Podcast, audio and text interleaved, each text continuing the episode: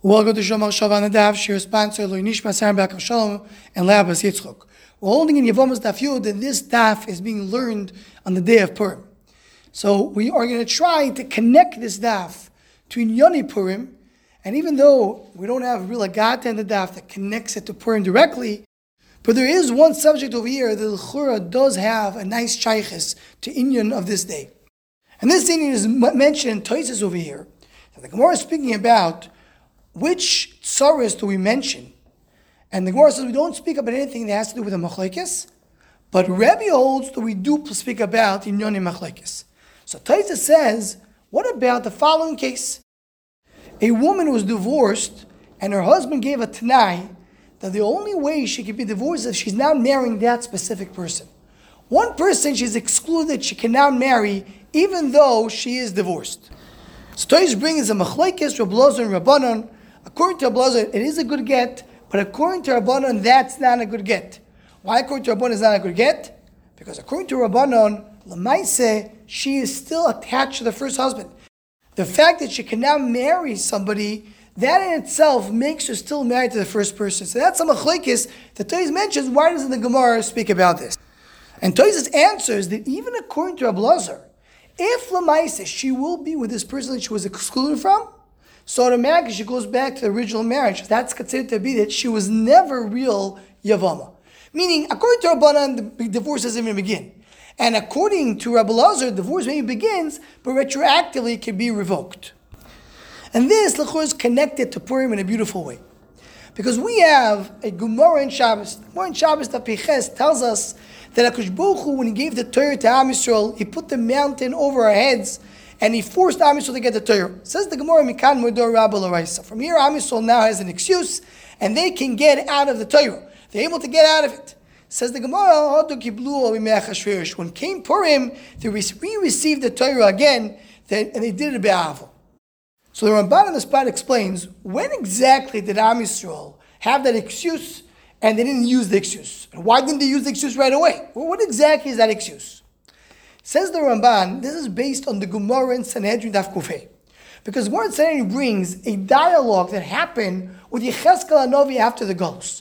When Am Yisrael went to Golus, when Am Yisrael went and lost the Beis Hamikdash and lost everything, they were out of Eretz Yisrael. They came to Yecheskel Anovi and says, "Klum isha shigir shabaylo ve'eved shigir sharaboy klum yeshlam zelze." Ah, divorced us. That's it. It's over. We don't have any more relationship. And there, says the Gemara, that's the psukim in Yecheskel Perechov. Where HaKadosh tells them, you think you're going to be like the regular nations. You think you'll be able to go and do over the Zara. This will never happen. Kadosh says, I'm going to forcefully be your king. And the Gemara concludes and says, this is such a beautiful anger of Akash Baruch Hu. will be angry at us this way every time. He should forcefully be a king, never leave us alone. So he explains the Ramban and explain his words based on what I heard from my Rebbe Moshe Shapiro Zitzal. That when Am went to Golus and they lost the Beis the Nevuah, the Rivitumim, they felt if I don't see Akash Baruch in front of my eyes, I don't have nisim, I don't have miracles. That's it. That's over. We don't have anymore the relationship with Hakadosh Baruch. Meaning, if a Baruch Hu left us, it's divorce. It's a divorce. We're completely disconnected from a Baruch Hu going forward. This was the Chiddush of Purim. What Purim was mechadesh is you think HaKadosh Baruch Hu left you. You think HaKadosh Baruch Hu divorced you because you don't have nevuah, because you don't have Beis. You should know that even when you have no miracles, when you're living b'derech hateva, when you're living a natural life, you also connected to HaKadosh Baruch. That's the whole Kiddush of Purim. And that's the Hodu Kiblu Me'achashverish. Am Yisrael thought they're divorced. They found out they're not divorced. They actually married. Just the marriage is not apparent up the outside on the surface, but beneath the surface, we continue to be married, and that's the Gilur Purim. That's the Ramban, and that's how Moshe explained it. But the Shaila is, how does this fit when the Gemara at Sanhedrin? That Baruch told Am I'm going to forcefully be your king. What does that have to do with the, with Chiddush Purim?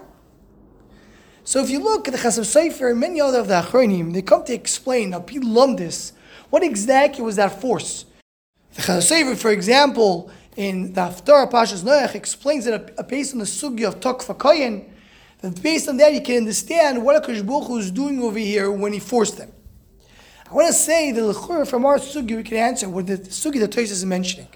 Because Tosis is saying when a person divorces his wife, but he says chutz biploini, you're not allowed to marry a different person, uh, even a specific person, that's not a full divorce. According to Rabbanan, the divorce doesn't begin, and according to Rabbi the divorce is something which retroactive goes back to the original state. When Am Yisrael come to Yechezkel and say, we want to be like the Goyim, we want to worship off the Zara. Because Baruch is not with us, we want to worship off the Zara. HaKadosh says no. You cannot go be with a Zara. I'm going to be your king regardless. I don't let you go marry somebody else. Ah, you don't let us go marry someone else. You don't let us to take a new of Zara. That means you still are makbid than us to be your wife. So that's not a real divorce. That means we're really still connected to Baruch Hu. So Nimtzaim Ken, the fact that Am Yisrael were not allowed to leave to go to somebody else, that was a shear in the Gerushin. That means it's not a real Gerushin. The mere fact that Kosh is forcing us shows there's no real divorce. So then you really realize that during the time of Purim we're still married. It's not. It seems that we're not married. It seems there was a divorce, but there was no divorce if there's a shear over here. If there's a shear in the Gerushin. So Yimelo Hodu Kiblu Yimei Nimtza. The Chiddush of Purim Baruch with us is the same idea Baruch says you cannot go somewhere else. I'm going to forcibly be your king. Based on what we learn in our sugya, based on Taisis in our sugya, that divorcing somebody with a shear, we're saying he can't marry someone else, that's not a real divorce. That's still a marriage, and that was the big chiddush in Purim. Hodu Kiblu We're still connected to Baruch We're always connected to Baruch this nisuim of Baruch to Am Yisrael will never end. This is the big chiddush of Purim. Afreilich Purim. Anyone who wants to join the Shomachshava email list or WhatsApp group, please email shomachshava at gmail.com.